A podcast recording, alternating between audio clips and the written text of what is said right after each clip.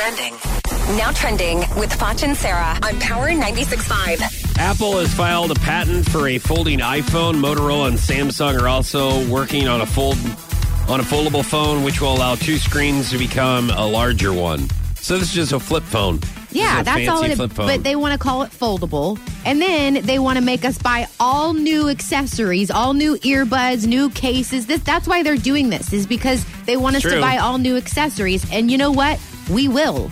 We will do it because we do it every damn time. Um, so the foldable phone, I, I guess what they're saying is both instead of like a keyboard on the bottom, it'll be a screen on the bottom. Right. So it'll be two just- screens, be- a foldable two screens to make a larger one. yeah. But they, but they make it to where guys can still fit it in their pocket, you know, because I know That's that that's nice. important. It really is. Thank you, iPhone, Apple people. So, um, speaking of overpriced stuff, Louis Vuitton is selling a $7,200 rain poncho. The poncho is similar to the ones found at amusement parks that you can prob- probably buy for $5. Thank you. But Thank you for describing us what a poncho is, Louis Vuitton. hold on, it features the Louis Vuitton logo on the back. So that's why they can charge $7,000 more for this one.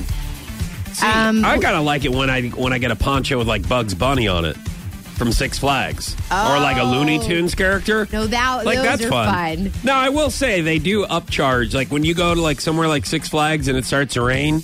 Those ponchos all are around seven thousand dollars. Just like it's like twenty dollars for a Coke. Like at Six Flags, like, I'm here to say- why don't you just leave? Who wants to be at an Well, you wait out the rain. No, you don't. Yeah, you, wait. go home. And then the problem is, No. is, and I know what a lot of you are saying, go back to your car. Well, your car is Oh, parked a mile away. Yeah, if no. you've ever been to Six Flags, it's forever, and you have to It walk. so- forever. So, you just go. Let's go. Let's find like a nice little hut to sit underneath, and we'll get a poncho, and maybe we can do some of these rides in I a don't poncho. think there's no. There's not a lot of people that do that. They wait it out. They go, let's get a poncho. We'll wait it out. It's still drizzly. It's still wet a little bit. Or No. they'll get a poncho if they want to No, go on I don't on the water rides. Oh, oh. Yeah. Oh, that's right. I forgot about that. You know the adults. You know you have got you got grandma with you, and grandma doesn't want to get too wet. she doesn't so want to get like, perm wet. I want to get one of them seven thousand dollar Yes, ponchos, so I don't.